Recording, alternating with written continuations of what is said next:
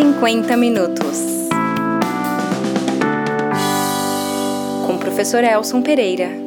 Olá, eu sou o professor Elson Pereira e esse é o episódio de número 15, já é o nosso número 15 do podcast 50 Minutos. O podcast começou lá no mês de, de fevereiro, falando de pautas locais. Naquele momento nós estávamos discutindo até o carnaval de Florianópolis, né? hoje a conjuntura mudou completamente. Como é, medida, todo mundo sabe, do distanciamento social, hoje estamos gravando remotamente, mais uma vez, e hoje é, nós estamos em Florianópolis, nós estamos no Rio Grande do Sul e estamos em São Paulo. Né? Já vou apresentar é, os nossos convidados de hoje, mas antes é, eu gostaria de trazer, como eu sempre faço, uma frase é, que tem a ver com a temática de hoje e que é, recebi uma sugestão de um, de um filósofo espanhol chamado José Ortega y Gasset e que fala o seguinte: é imoral pretender que uma coisa desejada se realize magicamente, simples, simplesmente porque a desejamos. Só é moral o desejo acompanhado da severa vontade de prover os meios de sua execução. Esse pensamento, eu vou apresentar para vocês, nossos convidados, a deputada federal Maria do Rosário, do Partido dos Trabalhadores, e o é, colega, meu presidente de partido, o querido Juliano Medeiros, ambos doutores em ciência política, o Juliano, recém-doutor, né, fresquinho, saindo a tese aí, que eu estou doido para conhecer, que ele não enviou ainda o link. Então, eu dou para vocês aqui a palavra, uma saudação inicial, começando pela, pela Maria do Rosário. Muito obrigado, Maria do Rosário, de ter atendido esse, esse nosso convite nesse momento que nós sabemos é de, de muita, muitas solicitações.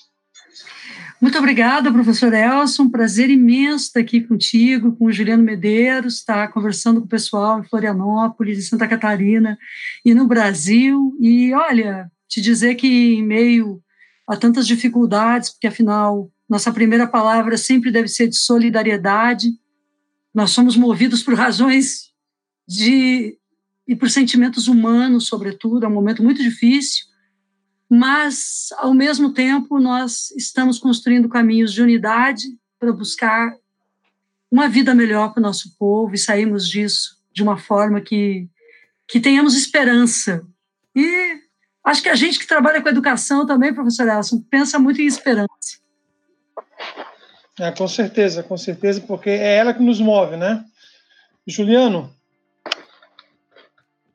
um abraço, Elson. Prazer estar contigo de novo, mesmo que virtualmente dessa vez, né? A gente que sempre que pode se encontra nas agendas do nosso partido. Eu também não perco uma oportunidade de ir a Florianópolis, essa cidade encantadora, e ser acolhido pelos companheiros aí. Deixar um beijão para Maria do Rosário, exemplo de parlamentar combativa, comprometida com os direitos sociais, os direitos humanos.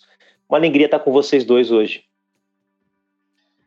Bom, eu não posso deixar de começar nossa conversa de hoje com o assunto que está em pauta. Nessa sexta-feira, nós é, mudamos mais uma vez o ministro da Saúde de, e no meio de uma da maior crise sanitária do século 21, uma das maiores da história da humanidade, e o presidente parece que que ele não quer ministros, ele quer despachantes e aí ele troca mais uma vez um ministro que ele tinha escolhido faz um mês, por ser alguém de sua confiança, e eu queria ouvi-lo sobre, sobre é, essa questão, no momento que nós temos mais de 800 pessoas por dia que perdem suas vidas no Brasil, um mundo com milhões de infectados e milhares, centenas de milhares de mortos, e a gente aqui no Brasil sem um norte, sem um, ou sem um sul, sem uma orientação é, que dê um pouco de, é, de caminho né, para, para o povo brasileiro, que, de certa forma, parece que tem múltiplas determinações, múltiplas orientações e acaba não seguindo aquelas orientações que poderiam salvar vidas. de ouvi-lo sobre, sobre essa questão e depois a gente já linka com uma, uma leitura mais ampla da conjuntura nacional. Aqui não tem ordem, a gente pode se colocar aqui é, aquele que desejar falar. Viu? Vamos. Bom, então vou, vou seguindo aqui com a licença do, do presidente do PSOL, meu amigo Juliano.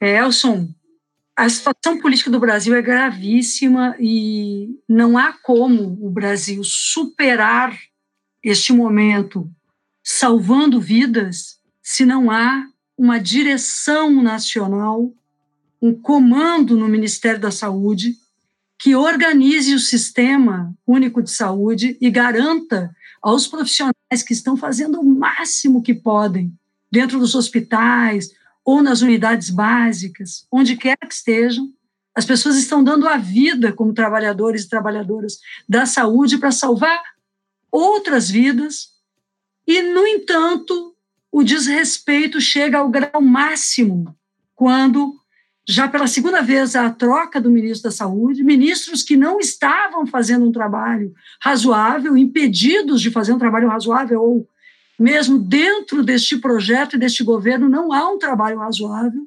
porque o que está em vigor é a emenda constitucional número 95, o corte terrível dos recursos em todas as áreas sociais, a saúde tendo sido uma das áreas mais atingidas. Mas, além disto, a estrutura gerencial da política, das políticas públicas no Brasil, exige da União, que é a, na federação responsável por isso, que ela coordene as ações, ainda mais em um contexto totalmente diverso do que nós já vivemos, que é uma pandemia. Ainda bem que não conseguiram destruir o SUS, como é o seu, como era, como era e como é o plano destes que governam o Brasil e o projeto que eles têm. Mas eles destruíram todas aquelas conexões do SUS, por exemplo, com o SUAS, com o Sistema Único de Assistência Social. O Sistema Único de Assistência Social, como surgiu depois, como ele foi implantado e aprovado como lei depois, mesmo a Constituição de 88 tendo apresentado a assistência social como política pública em igual é, grandeza e desafio, a assistência social, por exemplo, nunca recebeu uma vinculação orçamentária e o SUAS surgiu depois. Então foi muito mais fácil. Os CRAS e CREAS dos municípios estão destruídos. Se não era agora para termos a assistência básica de saúde, a garantia dos agentes de saúde da família e do outro lado, os assistentes e as assistentes sociais trabalhando na ponta no atendimento aos mais vulneráveis para garantir que o alimento, que a renda, que tudo isso que se vai trabalhando chegasse ali. Então, eu vejo que aqui nós temos um debate sobre a função do Estado, as suas atribuições e nem e, e como o atual governo nem o básico consegue assegurar à população brasileira. Bolsonaro é a fonte da, da, das dificuldades. Eu vou usar essa palavra, poderia usar outras, porque eu realmente, quando olhei nos primeiros chamamentos que dizia Bolsonaro genocida, a gente se perguntava: é isto?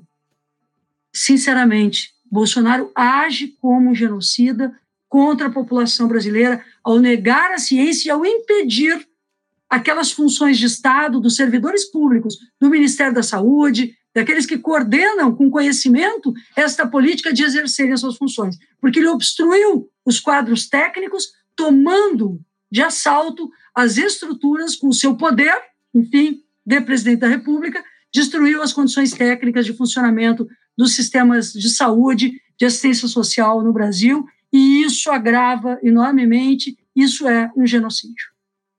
É, essa semana estivemos é, fazendo um, um encontro virtual, a gente tem feito alguns encontros temáticos e dessa semana nós falamos sobre a questão da saúde em Florianópolis e os companheiros de diversos partidos do nosso campo, uma companheira do, do PCdoB falou uma coisa muito é, é, interessante, que é, é, a pandemia é, nos mostrou mais do que nunca que é necessário resgatar os princípios do SUS, né, resgatar aquilo que motivou a implantação desse sistema no Brasil e que hoje mostra suas forças pela sua existência e suas debilidades pela tentativa que vários governantes tentaram destruir. Né?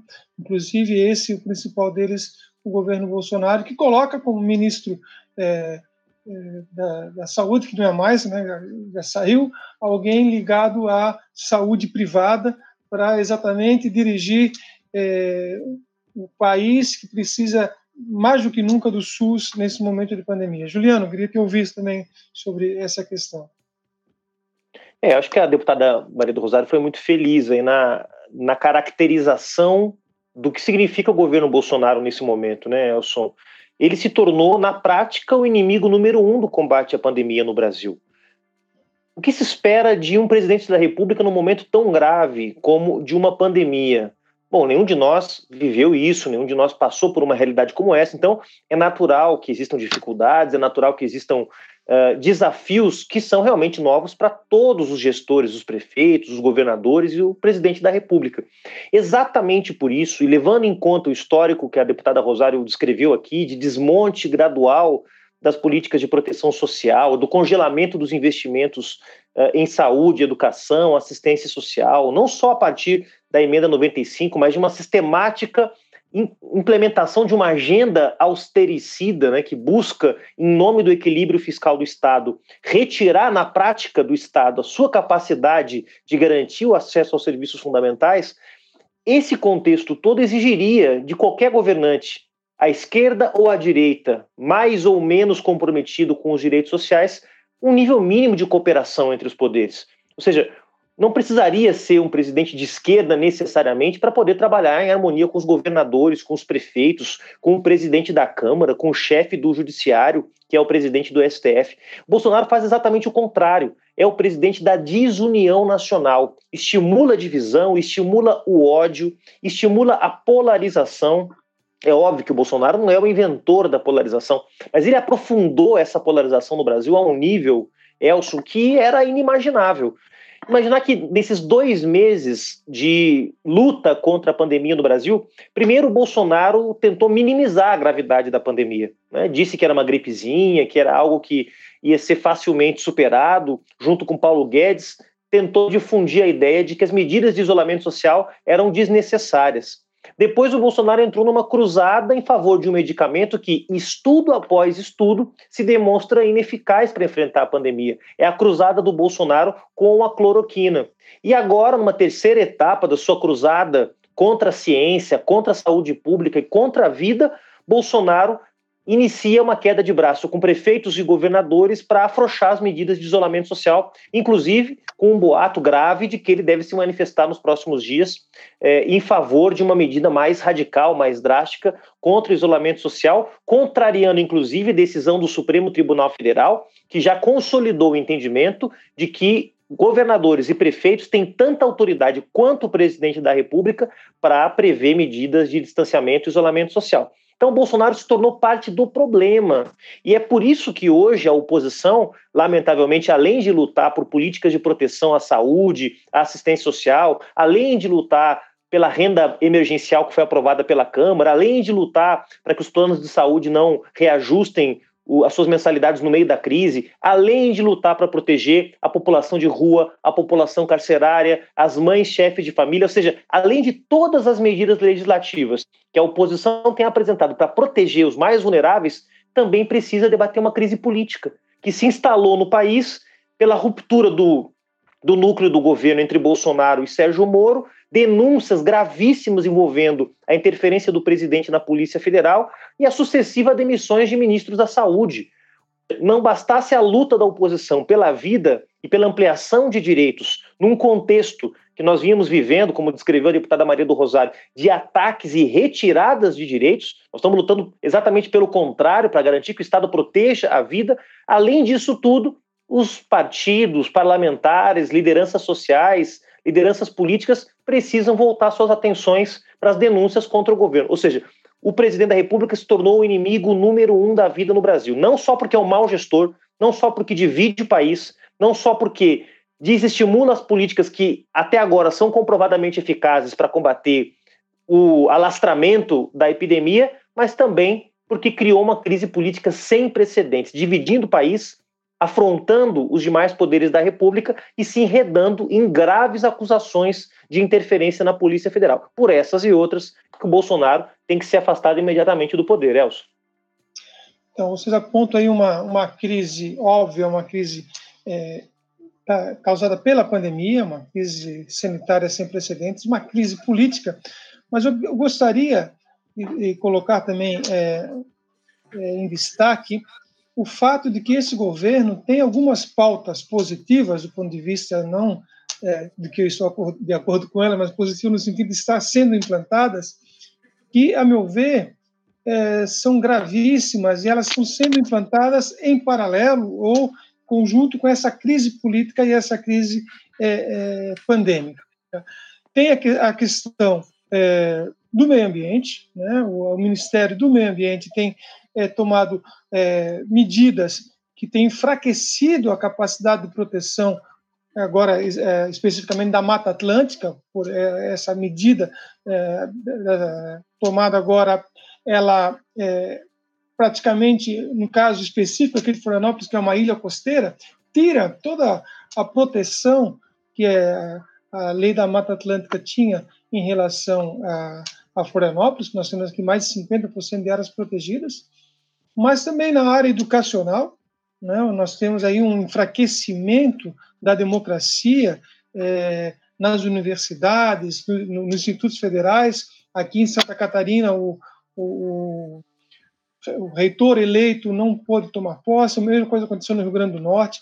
Na área é, dos, das minorias, né, nós temos tido retrocessos enormes. Agora, é, no dia 13, é, o presidente da Fundação Palmares coloca em dúvida né, no, no site oficial do, do órgão que ele dirige, a, a, a, a personagem, a pessoa de Zumbi dos Palmares.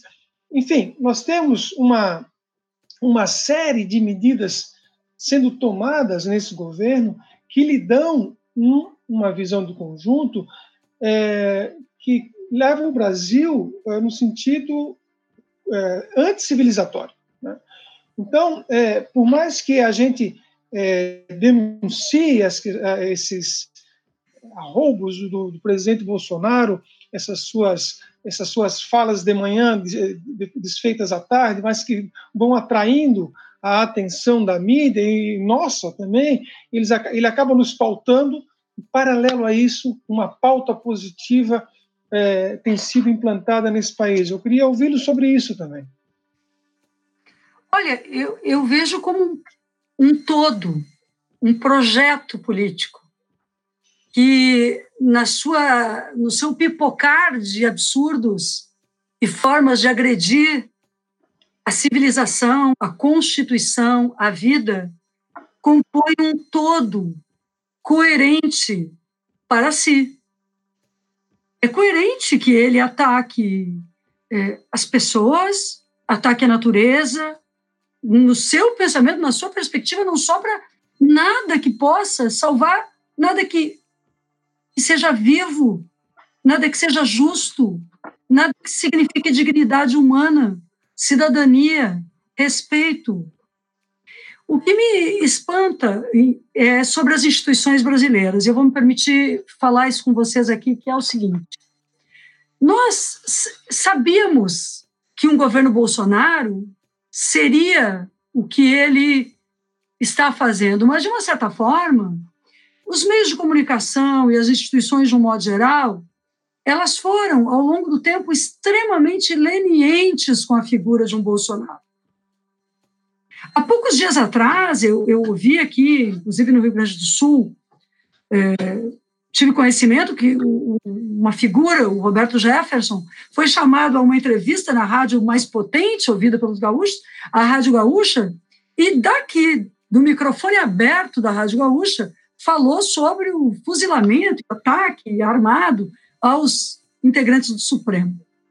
Eu fiquei lembrando todas as vezes que a Rádio Gaúcha, ou a Rádio Guaíba, ou para eu falar aqui do meu Rio Grande do Sul, Juliano conhece bem, mas os catarinenses também conhecem bem, porque a gente tem uma integração muito regional, muito importante entre, entre nós. mas eu fiquei lembrando quantas vezes essas figuras e quantas vezes o próprio Bolsonaro teve os microfones abertos para defender o ódio, para defender o horror. E quantas vezes na Câmara dos Deputados, que é uma instituição que deveria guardar a Constituição tanto quanto o Supremo, Supremo Tribunal Federal nos aspectos jurídicos, nos aspectos da democracia, cabe à Câmara dos Deputados a proteção. A Câmara que foi presidida pelo Ulisses Guimarães, com aquele discurso poderoso que lembrou Rubens Paiva quando assinou a Constituição. E, no entanto, a Câmara aceitou Bolsonaro falando e homenageando o brilhante Ustra, a tortura, manifestando seu ódio aos negros, às mulheres, nunca responsabilizou esse parlamentar por quebra do decoro ou por ter agido contra a Constituição. Então, eu creio que nós fomos extremamente lenientes com isso. Não se permite aos Hitlers surgirem e ocuparem o espaço público como se isso fosse qualquer coisa. Não se permite o, o ataque aos povos indígenas, como agora é um ataque de Estado. Então, é, eu fico pensando, professor Elson, que nós não entendemos a importância de uma cultura democrática. E a cultura democrática não é permissiva com o todo. Ela não é permissiva com aquilo que ataca a liberdade, que ataca os direitos humanos e a dignidade humana. E nós fomos extremamente permissivos. Talvez porque a gente não tenha tido justiça de transição no Brasil, porque os crimes da ditadura ficaram impunes. Aliás, essa semana mesmo, o Bolsonaro lançou uma medida, uma medida provisória na qual ele se isenta e isenta gestores de responsabilidades que venham a ter, já é uma, é uma anistia é, prévia pelos crimes que possam cometer por não atender às necessidades de saúde da população e as mortes que vierem a ocorrer por conta desta, deste não atendimento. Estes setores, eles se acostumaram a um tipo de anistia que jamais poderia existir. O Estado anistiar seus crimes. Isso aconteceu no final da ditadura, assim como a chamada abolição também não trouxe uma reflexão sobre como o Estado foi escravista no nosso país. E estes resquícios estão muito dentro da nossa cultura. Então, eu vejo uma figura como essa, que lamentavelmente hoje preside o Brasil, como construída e lapidada a muitas mãos. Pessoas que, no futuro, eh, deverão pensar sobre como elas também contribuíram para chegarmos a um poder tão nefasto à vida e, e, e à cidadania e à democracia, como esse de uma figura como Bolsonaro no poder. Talvez agora elas queiram livrar-se disso, enfim, mas há uma construção coletiva, há um, uma tolerância desmedida com os intolerantes. E isso não é da democracia, isso é um gesto contra a democracia daqueles que agiram assim. É, a conjuntura atual ela tem pai, tem mãe, né? pessoas que foram responsáveis pela sua construção. E, em relação à questão da cultura democrática, acho isso muito importante. É uma cultura que se constrói ou não se constrói. Os nossos vizinhos, o Chile, a Argentina, souberam melhor é, é, marcar o fim da, da, da ditadura do que a gente aqui, que a transição gradual, lenta, ela não marcou nada e a impressão, e muitos relativizaram, inclusive é, questionando se houve ou não. E eu lembro, é, em 2016, eu estava é, um período em Portugal, e do, como eles marcam o 25 de abril de maneira muito clara, como final de um período e início de outro, e várias cidades comemoram com música, mas no final todos falam de maneira uníssona: fascismo nunca mais. Aquilo não é só para lembrar o que passou, mas é para trazer a memória para as, gerações atuais que não viveram aquilo e as novas gerações o quanto é importante a defesa e a construção de uma cultura democrática. Nós não tivemos essa, essa esse momento de dizer quando terminou a ditadura no Brasil. Né? Se a gente não diz quando terminou, começamos a questionar se ela começou ou não. Né? Então, isso é, ela é, é, ela é uma construção social que nós, nós que somos democratas precisamos buscar reforçar esses elementos. Juliano. Eu acho que é isso. Há uma crescente relativização do absurdo. Ou seja, no momento se relativiza uma fala, depois se relativiza uma agressão verbal, e quando se vê, a gente está tolerando programas de governos que defendem coisas que são incompatíveis com a democracia. A deputada Rosário foi vítima desse sujeito, uma agressão inaceitável no ambiente democrático no Salão Verde da Câmara dos Deputados. Eu poderia recorrer aqui, inclusive, ao célebre editorial do Estadão no segundo turno para demonstrar como instituições importantes, como a imprensa, que é uma instituição, não do Estado, mas da sociedade, relativizou, dizendo no segundo turno que a escolha entre Bolsonaro e o professor Fernando Haddad, um sujeito íntegro, correto, com ideias progressistas e democráticas, como a escolha entre Bolsonaro e Haddad era uma escolha muito difícil. Esse era o título do editorial nefasto editorial do Estadão que entrou para a história, vai entrar certamente para a história da infâmia nacional que colocou no mesmo patamar essas duas figuras, uma figura como Jair Bolsonaro e uma, uma pessoa da dignidade do Fernando Haddad. Mas para não ir até 2018, vamos lembrar o que foi o ano de 2019, ou mesmo o início do ano de 2020. A deputada Maria do Rosário, lá na Câmara, presenciou isso. A quantidade de parlamentares, figuras públicas, uh, mesmo na imprensa, que buscou separar a agenda econômica do Bolsonaro da agenda política. Que disseram: não, mas tudo bem, veja só, o Paulo Guedes tem uma agenda eh, neoliberal ou ultraliberal, fiscalista, que retira direitos, mas isso pode. O que não pode é falar de censura, o que não pode é liberar arma, e começou a se separar como se o projeto do bolsonarismo e do ultraliberalismo no Brasil não fossem complementares. Ora, só é possível retirar direitos e atacar os mais pobres da forma como Paulo Guedes vinha atacando, com o apoio de Rodrigo Maia, de Davi Alcolumbre e até de Dias Toffoli, com um projeto autoritário por, por trás. Porque diante de tantos ataques, é evidente que em algum momento os trabalhadores, as trabalhadoras, os movimentos sociais iam retomar o protagonismo e a luta social e política por direitos. Então, o projeto autoritário não é separável de um projeto ultraliberal, porque o projeto ultraliberal necessita de um Estado cuja própria natureza deva ser autoritária do ponto de vista da restrição das liberdades democráticas, políticas, da restrição ao papel dos sindicatos, daí a reforma trabalhista que asfixiou economicamente os sindicatos, né? e daí nós temos uma, uma situação que deve ser vista, como eu disse a deputada Maria do Rosário, como uma totalidade, mas que na operação discursiva é separada. Tem a economia, tem a política.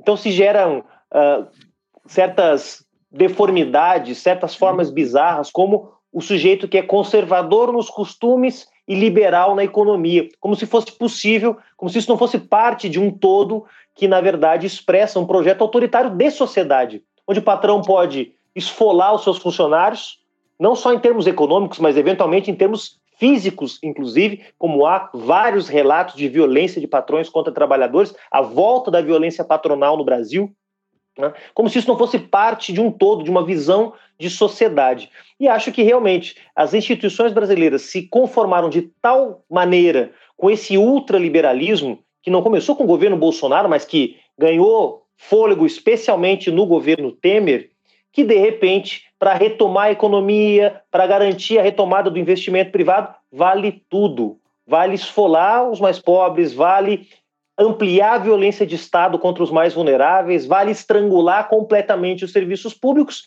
e, eventualmente, vale conviver com um projeto de fascista ou com um fascista completo na presidência da República. Afinal de contas, se isso é bom para os negócios, muitos poderosos integrantes da elite brasileira acabam tolerando. Então é importante, eu acho que é isso, verificar que a elite brasileira traz no seu DNA essa tolerância com as formas antidemocráticas de exercício do poder.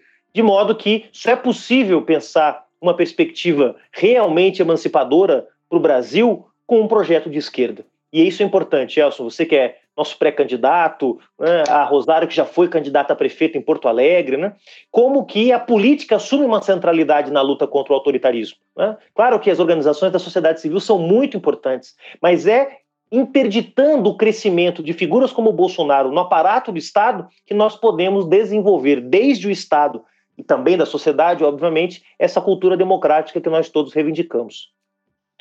É, o Juliano já apontou, uh, vamos dizer, nosso próximo assunto aqui, que no meio de toda essa conjuntura, nessa conjuntura difícil, nessa conjuntura que é, nos traz, não nos traz muitos elementos de esperança, mas é preciso ter esperança, nós temos uma eleição, nós temos eleições municipais. Aqui em Florianópolis, com o segundo turno das eleições de 2018, houve uma, uma união é, das forças democráticas populares em torno do nome do, do professor Haddad, e essa união no segundo turno é, imediatamente resultou em reuniões é, é de vários partidos, o PSOL, o PP, o PCdoB, PDT, depois outros partidos foram se juntando. Hoje nós temos a companhia da Rede, a companhia é, do, do, PSB, que estão conversando. Claro, ainda não existe uma, uma definição, mas são, há uma disposição né, muito grande de uma, de uma união aqui em Florianópolis, coisa que desde 1996, da década de, de 90, nós não tínhamos, né? e uh, apontando uma possibilidade de enfrentarmos né, um pensamento é, conservador no estado de Santa Catarina, que todos sabemos teve um resultado é, muito favorável à eleição do, do Bolsonaro, é, apesar de que em Florianópolis foi o maior índice é, de votação no bolo entre as capitais do, do país, proporcionalmente, né? É, e nós tivemos bairros é, é, em torno do centro, que são os morros aqui de Florianópolis, que deram mais de 60% de voto no Haddad. Né? Então, é, há conjunturas diferentes, né? É, há, territorialidades diferentes, né? aqui que nós precisamos pensar isso. O Florianópolis não é única, assim como o Brasil não é único. Enfim, eu queria que vocês é, é, reagissem agora um pouco sobre o papel das eleições municipais de 2020 para a atual conjuntura, mas também para o enfrentamento é, desse, desse modelo e das próprias eleições de 2022. Eu estou acompanhando muito pela direção nacional do PT, uma série de debates. Eu estou na executiva nacional nesse período e eu, eu tenho, eu posso dizer para vocês com toda certeza que para o PT é muito importante construir essa unidade nacional, que é isso que inspira o presidente Lula. Ele tem trabalhado muito isso conosco, a Glaze, Claro que as definições sobre como a, essa unidade acontece, ela está muito, ela está com os diretórios municipais e estaduais, né? No caso, o Décio, meu colega deputado, que agora é, é, presidente estadual, nós perdemos recentemente a presidenta de Florianópolis, a Chile. Sim. Ah, aproveito assim para um sentido de solidariedade também, né? Querida. Então a gente vai estar tá debatendo isso, mas uma coisa é certa: nós queremos criar esse ambiente em que estejamos juntos no cenário nacional para oferecer esperança para o povo brasileiro. E no debate que eu tenho tido a oportunidade, sou muito grata ao PT por ter me escolhido secretária nacional de Formação e Educação Política, eu tenho trabalhado muito a importância das ideias. Eu acho que vai ser uma eleição, viu, professor Elson? Uma eleição para debater ideias.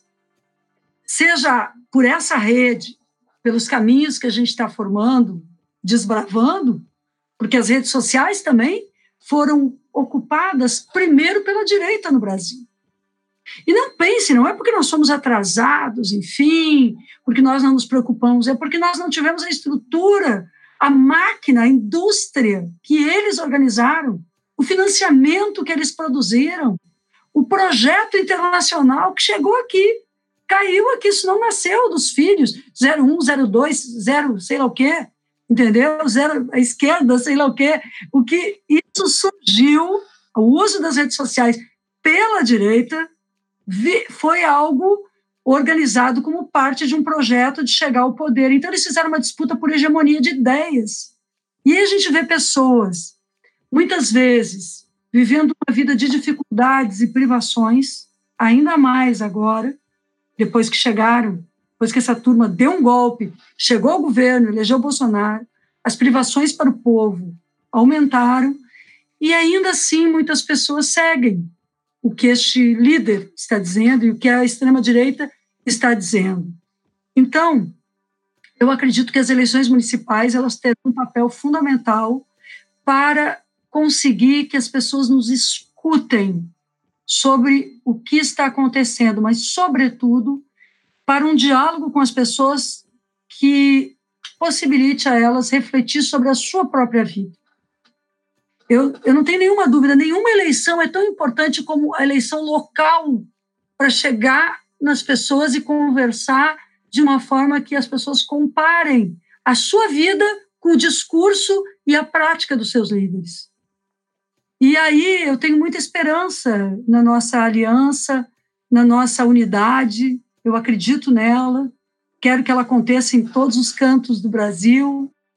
Aqui em Porto Alegre, eu trabalhei muito para a candidatura da Manuela, a, a, gente apresentou o vice, que é o nosso companheiro Miguel Rosseto, mas a gente continua, Juliano, de portas abertas, porque eu vejo que essa aliança, sendo nacional, tem um Estado que vai ser a cabeça de chapa de um, tem outro estado que é a cabeça de chapa de outro, e assim a gente pode formar um mosaico nacional que passe para o povo brasileiro a ideia, primeiro, da nossa responsabilidade, mas também nos chegar às pessoas e dizer para elas: olha, é, você está aplaudindo alguém que está no governo oferecendo armas, diminuição dos serviços públicos, corte nos salários, desemprego, você está aplaudindo alguém que é contra você. Nós vamos ter que dizer isso, de alguma forma. Inclusive, criar um projeto pedagógico da, da abordagem política que nos possibilite não só falar o que a gente acredita, mas ouvir o sentimento das pessoas. Porque quando as crises são desse tamanho, professor Elson e Juliano, o Gramsci já diz uma coisa que me chamou muita atenção, que a primeira etapa quando há uma grande adesão a um projeto fascista, a primeira etapa de descolamento da população em relação a este projeto é de frustração. Não acredito mais em ninguém. No entanto, olha, vamos dizer com o coração aberto para o nosso povo, a gente sempre esteve aqui, a gente sempre desse lado, a gente sempre esteve lutando. E a gente está disposto a fazer muito nas, das nossas vidas para que as pessoas sejam respeitadas. Eu acho que com sinceridade esse sentimento e com pessoas, enfim, professores, comerciários, pessoal da saúde, professor Elson como tu, como outras pessoas. A gente vai chegar perto das pessoas e conseguir conversar. Então, acredito muito nas eleições municipais como essa possibilidade, apesar de tudo que está acontecendo no Brasil. Juliano, presidente. É, as eleições de, 2020 são, como diria Tchê, a batalha à muerte. E não porque vai ser as eleições que vão mudar o curso da história, mas é aquela que pode voltar a credenciar a esquerda como portadora de um projeto de país, de um projeto de futuro. Vamos e venhamos, o, pro, o projeto de demonização da esquerda, de criminalização da esquerda, pelo menos do ponto de vista do imaginário social, foi parcialmente bem sucedido. Imagina, muitos eleitores do ex-presidente Lula, da ex-presidenta Dilma, realmente começaram a acreditar que o PT era o grande problema do país, né? Não por, por acaso, quando houve o impeachment da ex-presidenta Dilma, havia mais de 60% das segundo as sondagens de opinião da época, as pesquisas da época, que eram favoráveis ao impeachment. Uma presidente que tinha sido eleita com 56, 54 milhões de votos, uma votação extraordinária. Então, de fato, o processo de demonização da esquerda, ele alcançou, digamos, um sucesso numa parte da sociedade brasileira. Claro que uma parte dessa, dessa sociedade, de fato, ela não, não, ela não pode ser resgatada. Eu acho que tem uma pequena minoria, mas muito pequena mesmo, que de fato está entranhada nessa minoria valores que são do racismo, que são do ódio aos pobres, que são do ódio às maiorias sociais, odeiam as mulheres, odeiam os LGBTs. Né? e, portanto, eu acho que essa, com essa turma não vai ter conversa. Mas é uma turma muito minoritária na sociedade. Né? Nós temos que ser, como disse a deputada Maria do Rosário, generosos com as maiorias sociais que fizeram uma experiência. Há uma pedagogia da crise aí. Então, as pessoas, ao sofrerem as consequências de um governo absolutamente irresponsável, também passam a reconhecer quem esteve do seu lado quando a coisa apertou. Por isso que é importante disputas como a que nós fizemos em torno da renda emergencial, por exemplo, deixando claro que quem estava propondo renda emergencial era a oposição, era o PT, o PSOL, o PCdoB, o PDT. Isso era importante. Portanto, disputas dessa natureza fazem parte da disputa que nós vamos ter que travar em 2020. Não vai ser uma eleição fácil. Eu acho que essa, essa, esse repúdio que foi construído, uma articulação narrativa em torno da Lava Jato, que buscou associar à esquerda a ineficiência, a corrupção e a outros problemas que são reais na sociedade brasileira, ela não está totalmente superada. Mas por isso a importância, primeiro, da unidade. Em alguns lugares nós estamos conseguindo lograr essa unidade, é o caso de Florianópolis, em Porto Alegre está mais difícil, infelizmente, embora eu também tenha trabalhado por ela de forma muito, muito dedicada. É, em outros lugares está ainda mais difícil. Eu acho que Florianópolis se tornou aí um grande exemplo de uma unidade amplíssima de toda a oposição ao governo Bolsonaro. Oxalá a gente conseguisse ter essa unidade em todos os lugares. Então, primeiro, unidade. Segundo, tem que ter alguma renovação. É importante, do ponto de vista simbólico, apresentar novos rostos, ou rostos que, ainda que não sejam tão novos assim, expressem, simbolizem algum tipo de disposição da esquerda de se renovar, de se abrir para certas ideias. Dizer, a esquerda tem que falar de emprego, tem que falar de saúde, tem que falar de educação e tem que falar de direitos humanos, de meio ambiente, de mobilidade, de direitos das mulheres, de direitos das minorias porque essa se tornou uma agenda central do século XXI. Não é possível achar que é uma esquerda promesseira, que só promete emprego, promete consumo, vai, vai poder, digamos, tocar o coração das maiorias sociais. A disputa política no século XXI se tornou uma disputa altamente simbólica. E Bolsonaro é um exemplo disso, né? Pegou vários preconceitos que estavam disseminados na sociedade, simbolizou esses preconceitos na forma de frases de grosseria, de fake news, de mentiras, e com isso se vinculou a sentimentos e percepções de mundo que estavam entranhados nas pessoas. Bom, para a esquerda poder apresentar e fazer do seu projeto um projeto hegemônico, ele vai ter também que tocar o coração das pessoas. Isso não é uma coisa fácil, mas as vozes, neste caso, importam muito. Por isso, ter renovação também, né, mesmo que a renovação expresse mais, talvez, um afastamento das velhas estruturas do poder do que propriamente um rosto jovem ou alguém que nunca tenha disputado uma eleição, são importantes. Então, eu estou muito entusiasmado com a campanha aí em Florianópolis. Acho que a campanha da Manuela vai ser uma campanha muito importante também em Porto Alegre, mesmo que o pessoal não esteja com ela ou, ou esteja, isso ainda está em, tá em processo aí de discussão. E acho que é importante que a gente siga apostando na unidade, na renovação, né, renovação de nomes, renovação programática, renovação de conteúdo, né, e claro, uh, seguir apresentando a perspectiva de que a esquerda é amiga das maiorias sociais. Nesta crise, eu estou convencido, há uma pedagogia da crise, as pessoas estão percebendo né, que realmente há aqueles que defendem a vida, há aqueles que seguem as recomendações da OMS, há aqueles que defendem a morte, há aqueles que. Então, isso vai. E veja, isso não é um patrimônio da esquerda. Aliás, há governantes, inclusive da velha direita, que vão surfar nessa onda, estão melhorando seus índices de popularidade, prefeitos e governadores que estavam na lona e que estão usando a crise para, digamos, se reposicionar, na medida em que se vinculam aos anseios de maiorias sociais que estão realmente com medo, preocupadas com o que pode acontecer com a crise. Então, é uma batalha decisiva, não é a batalha final. 2020 não encerra a batalha que nós estamos travando contra as forças do retrocesso, do atraso no Brasil. Mas ela é muito importante. Se a esquerda, termino com isso, conseguir ter algumas capitais importantes para fazer de vitrine, mais ou menos o que o PT fez no final dos anos 80 e começo dos anos 90, em que demonstrou para a sociedade brasileira que era possível governar de outro jeito. Se a gente conseguir fazer isso em Porto Alegre, Florianópolis, no Rio de Janeiro, em Belém do Pará, certamente o nosso trajeto até a conquista da maioria da sociedade para o nosso projeto vai estar mais curto. Eu acho que é bem por aí. É, eu teria duas, duas palavras sobre as eleições municipais. Uma delas vem do meu, inspirador Milton Santos. Milton Santos, quando falava de globalização, sobre as determinações né, mundiais que acontecem, ele falava: é, mas as flechas da globalização se entortam nos lugares. Nos lugares é onde existe a solidariedade, onde existe a luta, onde existe é, o enfrentamento dessas ideias que chegam como únicas, mas que podem ser desconstruídas. Então, eu acredito que as eleições municipais terão esse papel de entortar essas tendências e entortar essas determinações para que a gente possa reconstruir né, uma outra normalidade, que não é essa que tinha antes da pandemia. Né? Essa é a primeira questão que eu queria falar. A outra que eu acho super importante é sobre isso que o Juliano fala sobre o que, como essas eleições municipais podem é, influenciar, podem iluminar o debate de 2022. Né? Eu tenho trabalhado, em termos de pesquisa, com o conceito de práticas espaciais insurgentes. São aquelas práticas que acontecem, às vezes, contra o Estado, às vezes com o Estado e às vezes apesar do Estado.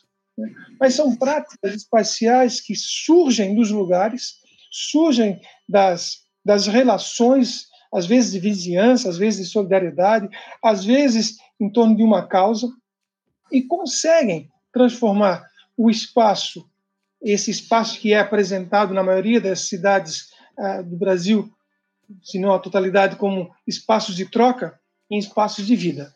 Então, nós temos várias, eh, várias dessas eh, iniciativas eh, espalhadas pelo território e os municípios, né, com eleições que possam se comprometer com essa visão de cidade, podem ser essas práticas sociais, políticas insurgentes nesse momento é, de tanta dificuldade política, né? E, é, como foi, e... como foi, Elson, Porto Alegre, por exemplo, no início dos anos 90, final dos anos 80, o orçamento participativo, os conselhos populares, né? Sim, São práticas que realmente mudam o curso da história, não porque Porto Alegre, mas veja que, que a partir de Porto Alegre se debateu no país, né? Em termos de prática de gestão administrativa alternativa, né? No mundo, Juliano. Tem um aluno agora que está defendendo uma dissertação sobre, as, sobre, o orçamento participativo em Portugal, que se disseminou durante todo, eh, todo o território, e a inspiração é sempre em Porto Alegre. Né? Nova York diz, nós estamos fazendo orçamento participativo inspirado em Porto Alegre, Montreal, idem. Então, são, é, isso são práticas que é, são utop, pequenas utopias que, em seu conjunto, podem se tornar uma utopia maior. É, e um outro aspecto que, que, que eu queria levantar é, tem a ver com Milton Santos, tem a ver com, com a geografia. Eu sou alguém que. A, a, Universidade Federal de Santa Catarina tem um rio que separa um lado o centro tecnológico, a medicina, do do outro lado as ciências humanas e sociais. Então, a gente diz que o rio separa duas universidades diferentes. Eu saí de um lado do rio, eu fui formado na área tecnológica, e percebi que lá eu não tinha as respostas que eu precisava como uh, alguém que estudava a cidade. Eu fui procurar as respostas do outro lado do rio, né, lá na geografia. E nesse momento, as ciências humanas, sociais, a filosofia estão sofrendo ataques terríveis do ponto de vista da, do CNPq, que tá, que acabou de lançar um edital de, de iniciação científica que exclui as ciências humanas, sociais, a, a, a filosofia do debate. Veja bem, quer se construir uma sociedade apenas por meio tecnológico, né? sem discutir sua essência. Então, eu queria trazer esse elemento porque é, eu, eu, acho essencial nesse momento de, de discussão para onde a sociedade brasileira está indo, de a gente ressignificar as ciências humanas e ciências sociais, a filosofia, as artes, né, a cultura. Gente, que papo legal que eu tive com vocês hoje aqui. Eu queria que vocês dessem uma saudação final para a gente poder ficar fiel aos nossos 50 minutos dos 50 minutos. Bom, eu, vou agradecer, eu agradeço o convite e foi muito legal te ouvir, professor Elcio, eu ouvi o Juliano e eu, o que eu quero dizer é que eu gostei muito dessa sua, dessa sua figura sobre o rio que separa, né? Realmente, porque se você separa a dimensão das humanidades da ciência chamada ciência dura, você está tirando a ética. E se você separa também na cidade esses saberes, você está tirando esse sentido que a ética tem, que é o direito à cidade é para todas as pessoas. O que mais me, me impressiona numa cidade como Porto Alegre, por exemplo, que aí eu conheço um pouquinho mais, né? Vou falar aqui da, da minha aldeia também, é que durante grande parte do tempo as pessoas não convivem. Pessoas que vivem num bairro mais distante, elas não convivem com quem vive num bairro de classe média alta, a não ser quando vão trabalhar na casa da pessoa. Porque as pessoas de classe média alta não andam do ônibus, as pessoas da, dos trabalhadores e trabalhadoras da periferia também não convivem. Então, os espaços públicos foram ficando segmentados, mas se as pessoas não convivem, elas não se conhecem. Como é que elas vão se reconhecer, então?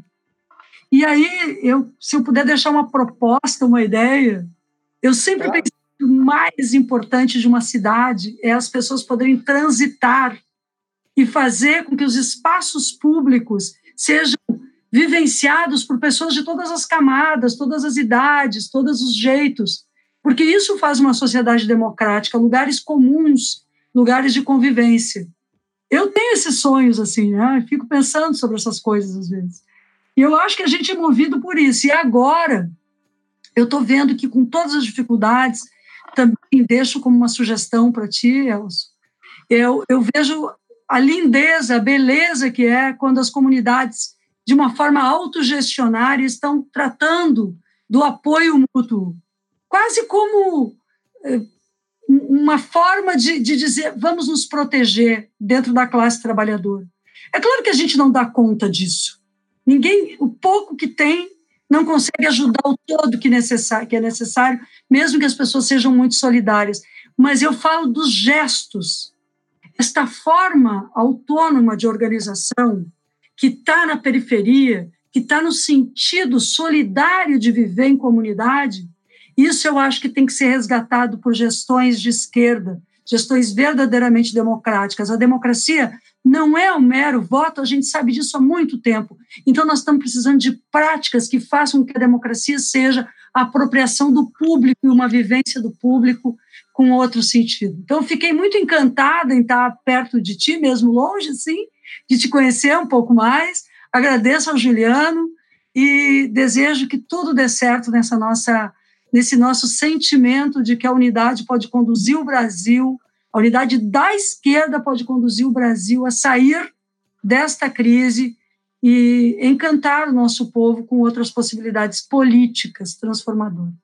Muito obrigada, Elson. Obrigada, Juliano, também. Eu que agradeço isso que tu falas é, da, da, relação das, de, que cidade construir, é, a gente constrói uma cidade, mas a cidade nos constrói. E se nós construímos uma cidade segregada, separada, com dificuldade de circulação, com espaços públicos cada vez mais restritos, nós teremos uma sociedade dividida, uma sociedade segregada, uma, uma sociedade que nega a alteridade.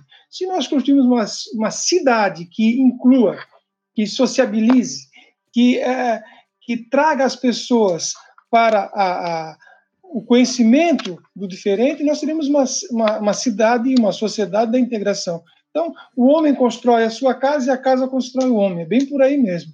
E a mulher também. Isso aí. O homem e a mulher constroem sua casa o e a casa a constrói o homem e a mulher. Vai, Juliana. É isso, é isso. Outro beijo é. para ti.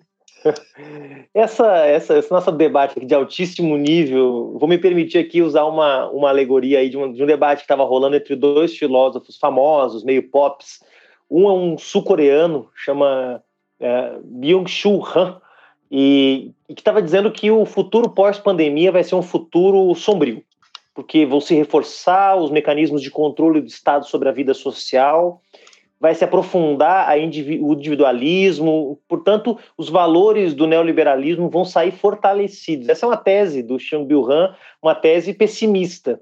Embora, claro, com base na realidade, com base em processos sociais que realmente estão em curso e olhando a sociedade lá da Coreia do Sul, embora ele viva na Alemanha, mas olhando o que é uh, o fortalecimento de mecanismos de controle da vida social a partir do smartphone, a partir da tecnologia, né? E como o Estado vai se tornar um Estado ainda mais é, forte no sentido de controlar a vida.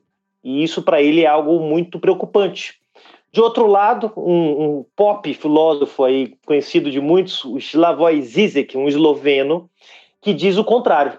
Diz que as práticas de solidariedade, de empatia, de cuidado que se desenvolveram na pandemia criam as bases objetivas para a aurora do socialismo despontar no horizonte. Olha, bom, a gente pode escolher com qual das duas abordagens a gente simpatiza mais. O que importa é que se nós vamos para um futuro mais sombrio, ou se nós vamos para um futuro capaz de gerar uma nova realidade, isso está em disputa agora.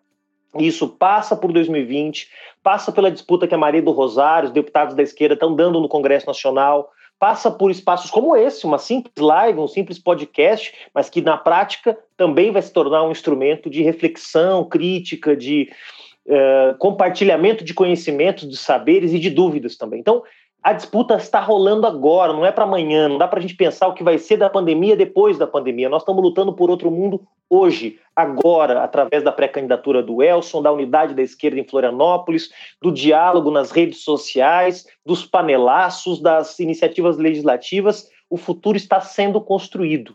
Então, para você que está pessimista, que está nos ouvindo, talvez um pouco preocupado com o governo Bolsonaro, não perca suas esperanças. Nós construímos a história hoje e estamos fazendo isso, lutando e resistindo para construir um Brasil de todas e todas. Um grande beijo para Maria do Rosário, essa deputada que eu admiro, minha conterrânea. Que bom estar tá pertinho de ti um pouco, pelo menos aqui nessa, nessa transmissão, nesse spot, nesse, nesse Spotify não pode falar que o Spotify é só um dos, dos agregadores de podcast, né? Mas nesse podcast. E para o meu querido Elson, cara que é portador da esperança de tantos filiados e filiadas no pessoal de ter uma experiência realmente transformadora em Florianópolis. Obrigado, Juliano. Mais uma vez, obrigado, Maria do Rosário. E obrigado a todos que estão nos ouvindo. E quero dizer que a partir de hoje nós estaremos também disponibilizando o podcast no canal do YouTube. Eu peço que compartilhem suas redes. Vou mandar para vocês o link amanhã, para que vocês puder, possam também compartilhar essa nossa conversa, para juntos construirmos esse debate sobre a cidade e que precisa ser outra para mudar a própria sociedade. Até a próxima conversa. 50 minutos. Com o professor Elson Pereira.